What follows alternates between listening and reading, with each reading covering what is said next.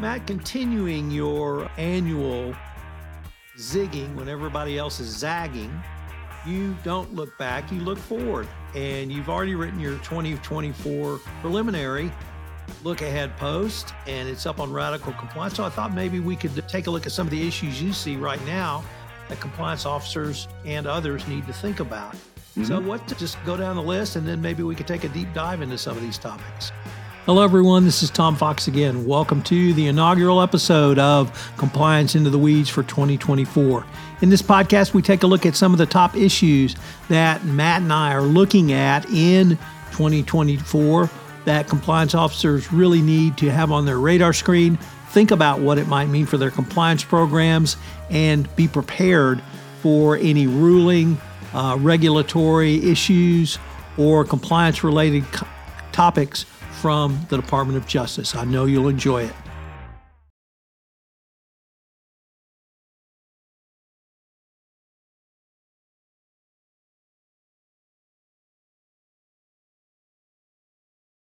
Hello, everyone. This is Tom Fox back again with Matt Kelly for the award winning Compliance into the Weeds for our first edition of 2024. Matt, Happy New Year. Happy New Year to you, Tom, and to everybody who's joining us. Thank you for listening, everyone, and thanks for having me on. Matt, continuing your uh, annual zigging when everybody else is zagging, you don't look back, you look forward. And you've already written your 2024 preliminary look ahead post, and it's up on Radical Compliance. So I thought maybe we could uh, take a look at some of the issues you see right now that compliance officers and others need to think about. Mm-hmm. So, what, uh, sort of just go down the list, and then maybe we could take a deep dive into some of these topics.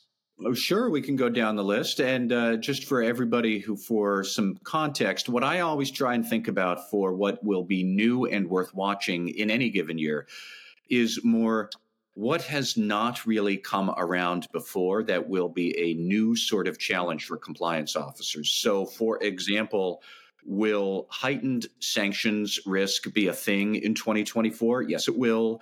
Did it make my list this year? No, it didn't because it's been a heightened compliance risk for a while, certainly since uh, Russia invaded Ukraine nearly two years ago now. So it may have been something to worth watching in 2023, but not in 2024. We're really thinking about what are the challenges coming along that we don't necessarily know how we're going to handle them yet because they haven't really come around in this form before. So I picked out a bunch. Um, I will go through them all very quickly, and then, Tom, we can pick through them at your discretion. But number one would be the Foreign Extortion Prevention Act, which bans uh, foreign government officials from accepting bribes from U.S. companies. Um, the NOCLAR proposal, from the Public Company Accounting Oversight Board, which was floated last year, that would require audit firms to look for compliance violations at their client companies, look for them much more aggressively and handle them, bring them to the board's attention much more promptly. What would that mean? We're likely to see that come to fruition sometime this year. Uh, SolarWinds, the cybersecurity company, and its CISO, Tim Brown, who were sued last year by the SEC for poor cybersecurity disclosures. That's likely to come around to some sort of uh, interesting phase this year. I don't know what, but how is that case going to evolve? Um, I have two issues around artificial intelligence. Number one will be how governments try to regulate AI this year. I think we're going to see more specific AI regulation in 2024.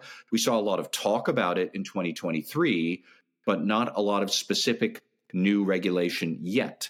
So, what will that look like in 2024? And then the second AI issue is I'm curious if this is going to be the year that AI really arrives in a big, significant way in GRC technology platforms.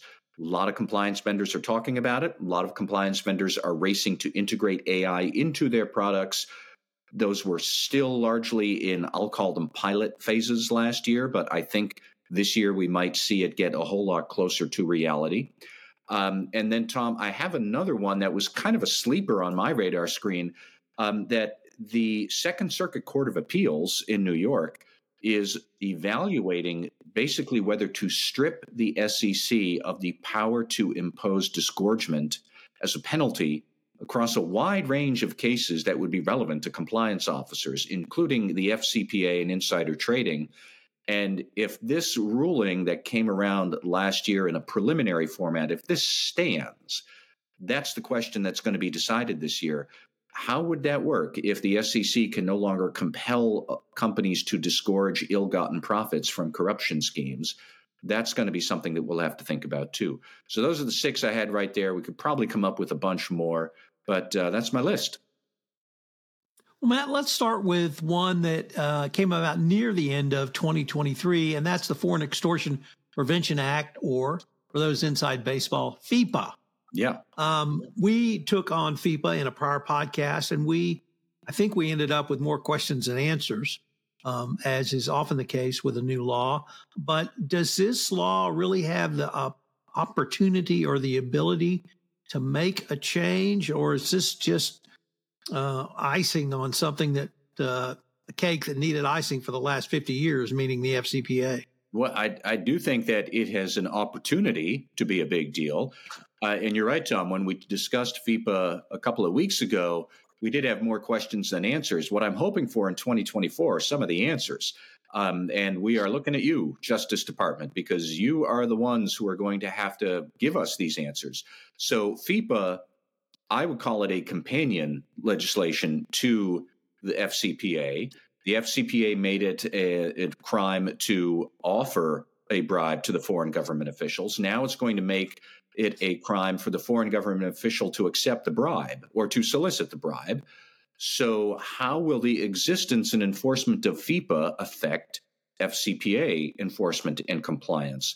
And the obvious example is that if you, company, are responsible for trying to cooperate, if you want a good FCPA resolution, uh, if you're supposed to then cooperate with the regulators to pursue all the individuals who might be culpable in a bribery scheme, well, that would include the foreign government official now. So, how does this work? Do you have to fully cooperate in a FEPA investigation that might go along with your FCPA investigation? What does that mean in practice? If the answer is yes, you know, could you see a delay in your FCPA resolution until the FEPA government uh, official is indicted or you know, what if that government official is extradited to the United States and faces trial? Are you, as a company, are you going to have to put your employees on the stand? Um, we don't know what these questions are. I am in favor of FEPA. I think it is a good thing, but we really need to understand from the Justice Department now that you have this new tool in your toolkit, what are you going to do with it? And from there, compliance officers could reverse engineer okay, if this is how FEPA is going to be enforced, my anti corruption program might need to be rejiggered and retailored in the following ways. I'm going to do that. That's the big variable around FEPA. And I hope that at some compliance conference somewhere fairly soon, somebody from the fraud section or the criminal division is going to stand up and give a speech explaining how they might actually use FEPA and how that might have implications for compliance. Matt, another uh, topic you put on your watch list for 2024 is the NOCLAR proposal. Uh, once again, this is something that came out last summer, and we actually had the opportunity to visit about this over a couple of different podcasts. Um, I'm not sure if the phrase more questions than answers is appropriate because I think everyone saw some really difficult issues if this proposal is implemented as written. Uh, we've now had significant commentary from a wide range of practitioners and interested parties. Um, where do you think this goes in 2024? Well, I think the operative metaphor here is can of worms, um, which has been opened last summer when the PCAOB did propose its NOCLAR uh, rule, its standard. NOCLAR stands for non compliance with laws and regulations. And the proposed standard would have audit firms look for any compliance violation that could have a material effect on the company. So let's think about what that means. For an audit firm to know what compliance violations would have a material effect, it would need to understand all potential compliance violations its client company might have. And then you can start to rule out, well, these over here would never have a material effect. But it is a huge expansion of the risk assessment an audit firm would have to do. Um, somebody would have to pay for that. That somebody would be you, client company, because the audit firm is just going to send you the billable hours for it. Um, but ultimately, I think, you know, would the enormous amount of potential new work that audit firms would have to do as they're going around your enterprise looking for material compliance violations, if all of that work doesn't come up with a lot of violations that have to be dealt with, like is the juice going to be worth the squeeze here? And I'm not sure that the answer is yes, it is. You know, it may very well be that no, this is not a good idea. That's not going to be worth it. Um, tellingly, when the five member board of the PCAOB proposed this standard last summer, the vote on doing this was three to two, and the two board members who said no, don't do this, were professional auditors in their prior lives, both of whom said this is going to be an enormously complicated undertaking, um, and we shouldn't do it. Plus, isn't assessing what a material compliance violation isn't that the company's job, not an outsider's job?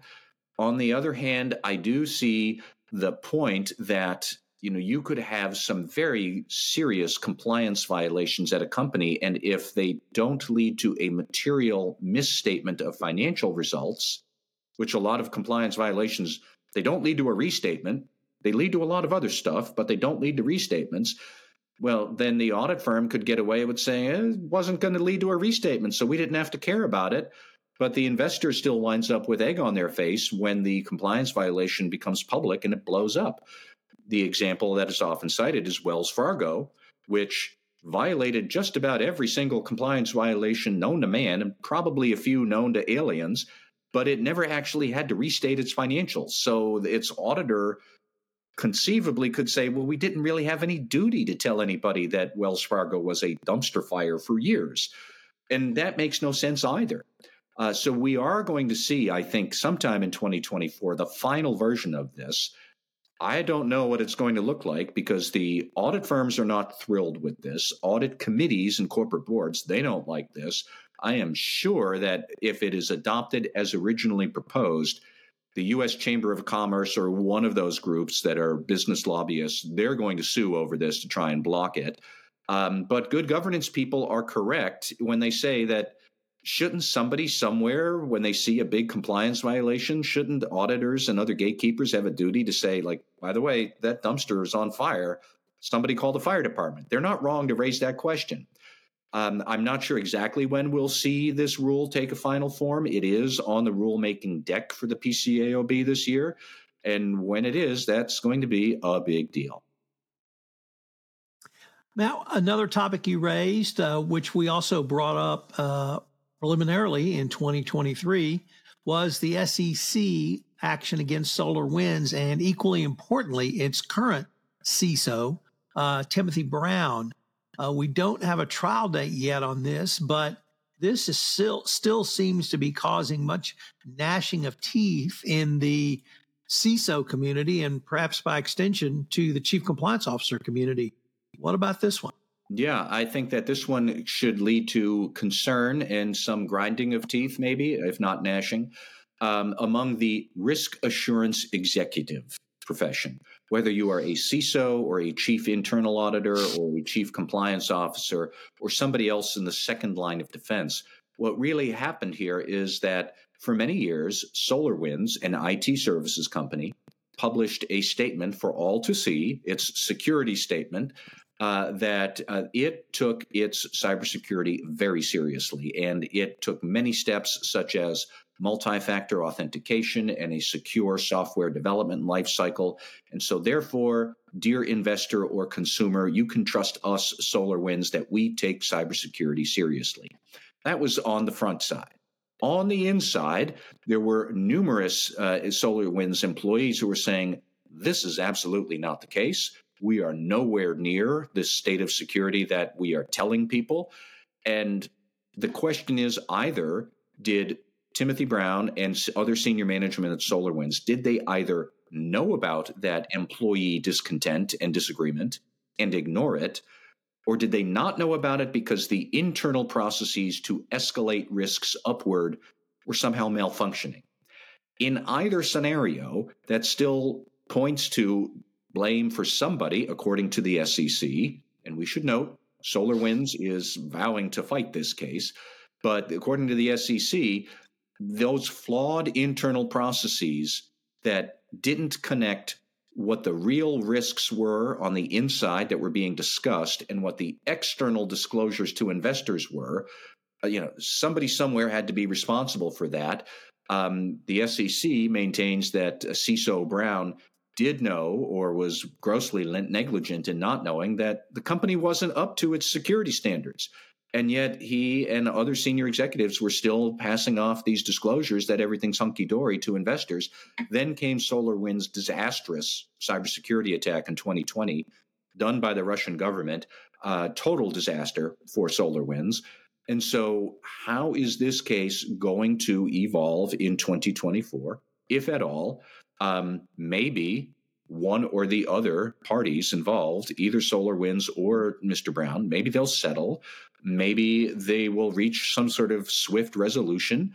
Maybe they will decide this is a hill that we're going to die on, and therefore, you know, it might not come to anything at all in 2024. We might see a few pretrial motions, but it is, I think, a, a symbolic of other concerns that compliance and risk assurance executives should have.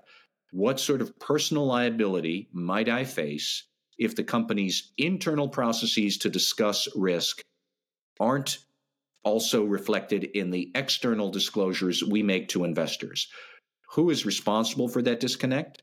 What is my duty as a second line of defense officer to, to make sure that the disclosures are accurate? Isn't that senior executives' purview? You know, what am I supposed to do? What am I supposed to do if I raise the whistle and the CEO and CFO says, nope, we're making these disclosures anyways, and you think they're wrong? Um, will we see more cases like this by the SEC in 2024 and beyond? This case is symbolic in many ways, and it is freighted with a lot of liability issues that I think compliance officers and internal auditors and CISOs need to watch very carefully. The um, regulated industries have had an ongoing dialogue regarding potential liability of a, a chief compliance officer with the New York City Bar mm-hmm. proposing a test beyond what the SEC currently has in place. The Department of Justice has never prosecuted a chief compliance officer for negligence in the areas of either their compliance program or any disclosures that a company may have made regarding the efficacy of their um, FCPA compliance program. Um, so to me, that's uh, we have sort of a continuum here of CISOs being treated a little bit differently than chief compliance officers in regulated industries, and then a lot different than chief compliance officers in non-regulated industries, where the prosecutor is the Department of Justice as opposed to the Securities and Exchange Commission CFTC or some other government agency. Um, do you foresee, uh, if not uh, any uh, scope creep for C- potential CCO liability, or are we really still talking academic issues in your opinion at this point? Well, that's a good question because there are a lot of companies out there where they you, they speak the word compliance and they don't think in terms of ethics and compliance and legal issues like we do. They speak the word compliance and they think IT security and privacy. Um, and I do wonder sometimes if we will ultimately see a chief compliance officer who is really more of a somebody who's in charge of data privacy or something like that, um, that they might face some sort of liability for what ethics and compliance officers would say. Well, that's not what I do. I do anti-corruption stuff. Um, I could envision other scenarios where a chief privacy compliance officer might face liability if they're grossly negligent. Uh, and maybe they suffer a massive privacy breach, but they are a healthcare provider and HHS takes an enforcement action against them. What if you are in charge of cybersecurity compliance at a public utility, but the disclosures you're making either to investors, that's the SEC's purview, or to s- state regulators or to federal regulators in charge of critical infrastructure, you know, that your disclosures and assurances you make to them are so bad that you don't know what you don't know, and then your public utility suffers a blackout across two thirds of the country. That would that rise to the level of criminal exposure? Like you can sketch out ways that maybe we could get there, but I do think at the moment, Tom, it's still going to be the SEC who is um, closest to the idea of holding second line of defense people responsible, or even third line of defense if we want to say chief internal auditors.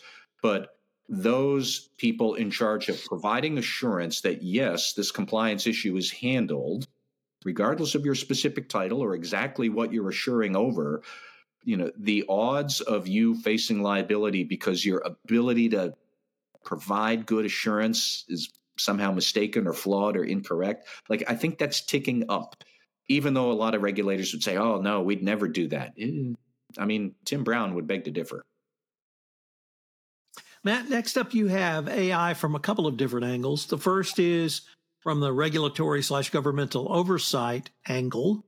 And the second is a little bit more from the business perspective on utilizing uh, AI in GRC or, or other compliance focused uh, SaaS solutions or platforms what do you see in both of those areas regarding AI?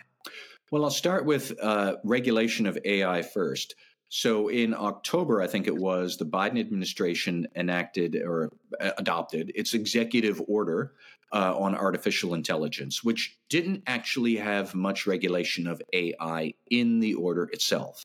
Instead, that executive order directed other regulatory agencies to make further regulation about AI forthwith.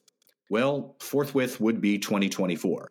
So I will be curious to see what happens there. For example, um, these generative AI products and the large language models that they use.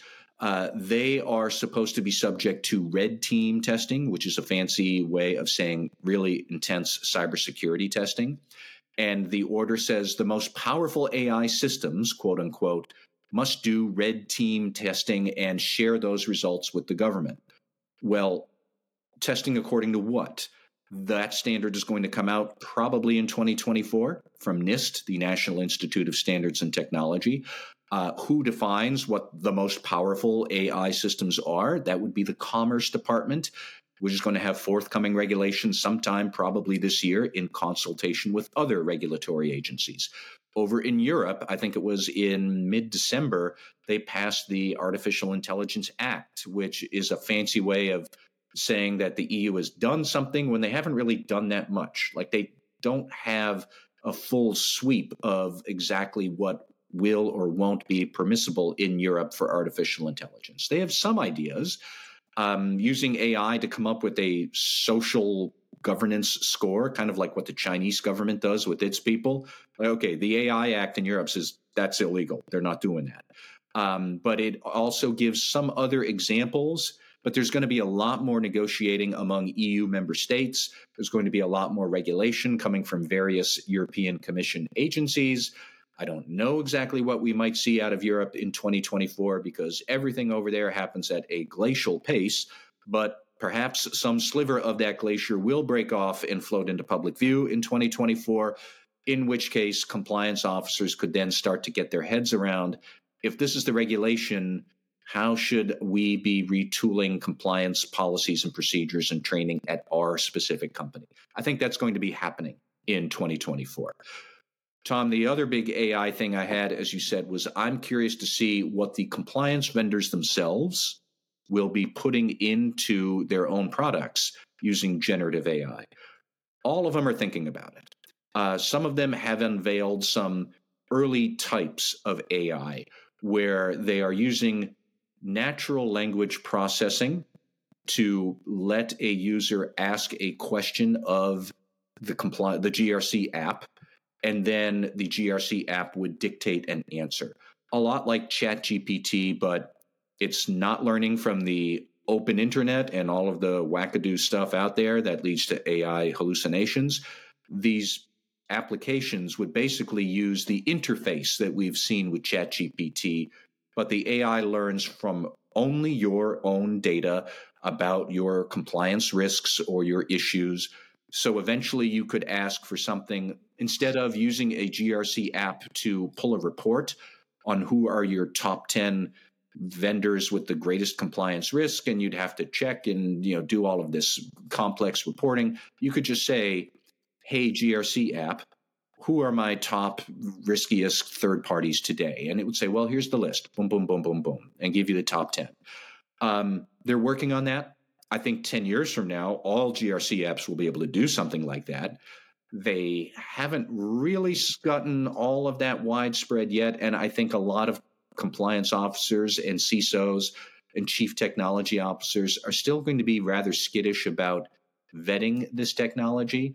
The vendors all know this. The vendors are sweating all of the accuracy and data security questions just as much as you are.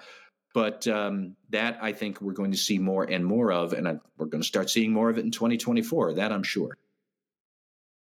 Matt, you conclude uh, with a look at a case that, frankly, I was not following, but obviously should have been. And that's a case in the Second Circuit Court of Appeals around the SEC's disgorgement powers. Uh, interestingly, the angels of death at the Fifth Circuit Court of Appeals have upheld the SEC's right to seek um, disgorgement uh, and now we get this decision out of the Second Circuit, which I always thought was a you know an intellectual level above the angels of death at the Fifth Circuit, which holds the opposite, at least in the first ruling. You want to tell us about this case, what it could mean for the SEC, and um, where it might go. Yeah, this is fascinating, Tom. I have to admit, I didn't have this on my radar either until I stumbled across a legal brief from one of the big law firms looking at this case. So this is SEC v. Govil. Mr. Govil was convicted of insider trading, or like accused of insider trading um, by the SEC. It wasn't a criminal case. But Mr. Govil's argument was that he can't be compelled to disgorge ill gotten profits because there aren't any investor harms to insider trading. So, therefore, if you are, according to Supreme Court standards, supposed to make restitution to harmed victims, but there aren't any victims, then I shouldn't have to pay. And that's really the legal question here.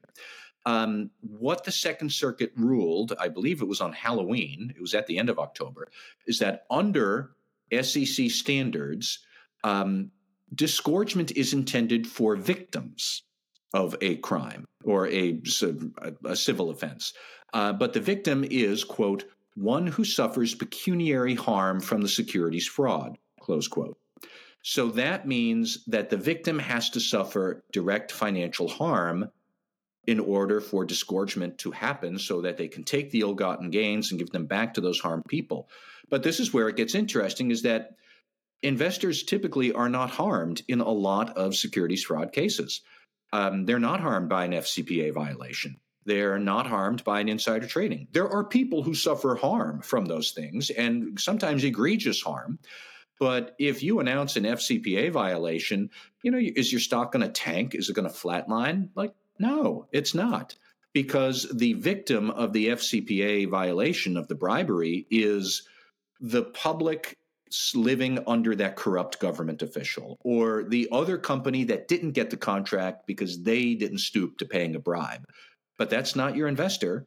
And the Second Circuit said under Supreme Court standards, the victim has to have suffered real harm. And a victim is always going to be the investor because this is securities fraud and we're worried about investors, right? So that was their logic that disgorgement won't be able to be used in cases uh, where there isn't any direct tangible proof that investors suffered the harm.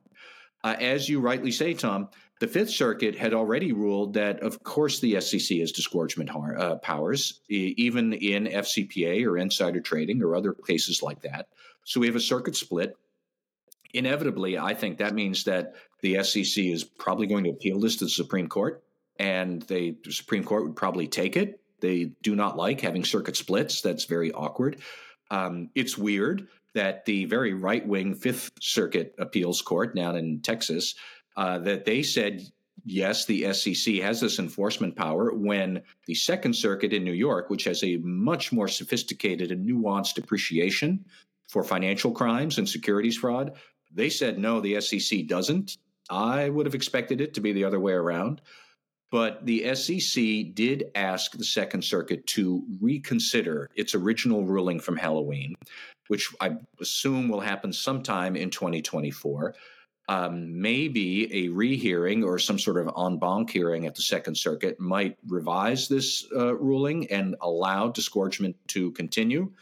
In which case, I think Supreme Court review probably does go away. I'm I'm not sure, but um, let's consider how would that actually work for compliance officers if the SEC couldn't get disgorgement of ill-gotten gains. I mean, like right away, I think a lot of companies would say, well, then we want the most profitable ill gotten gains we can get because it ain't like the SEC is going to be able to take away our profits.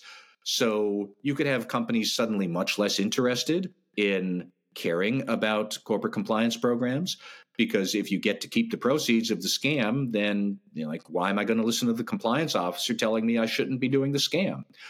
What if the SEC then responds by saying, okay, we're just going to do monetary penalties for a similar or equal amount instead of disgorgement.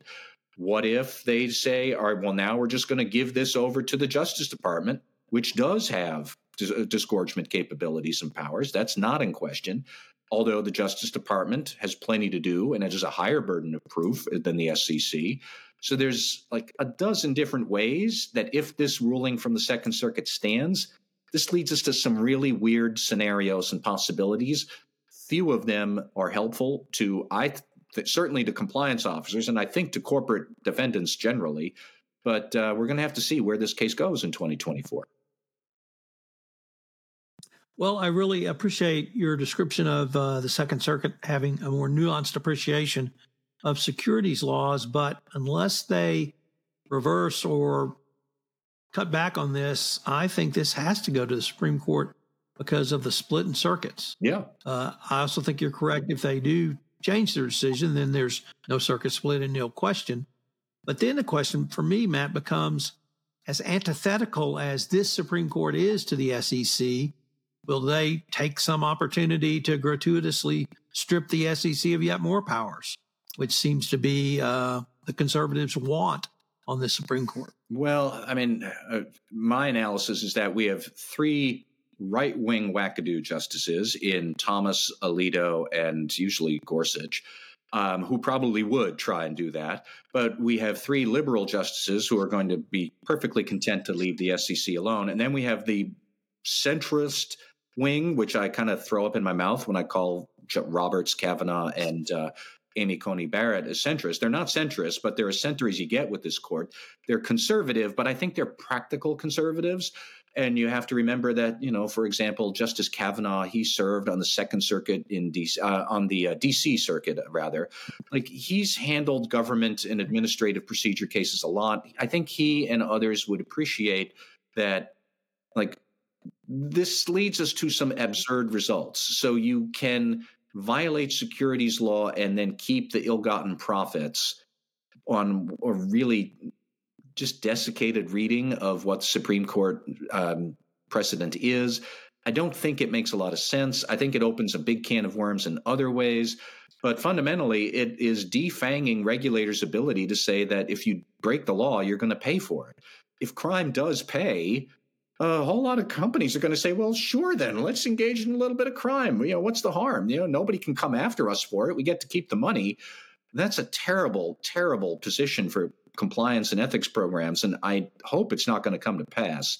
So I hope really that the Second Circuit rehears this and kind of gets over themselves and realizes the practical implications of what they're doing and just knock it off with that original ruling. It makes no sense. And when I'm in agreement with the Fifth Circuit, that it makes no sense. Like, guys, it doesn't make any sense. So that's my take on it. Well, we have now set the bar extraordinarily high for a closing note in 2024 that when Matt Kelly and the Fifth Circuit agree. So I think we'll end on that note.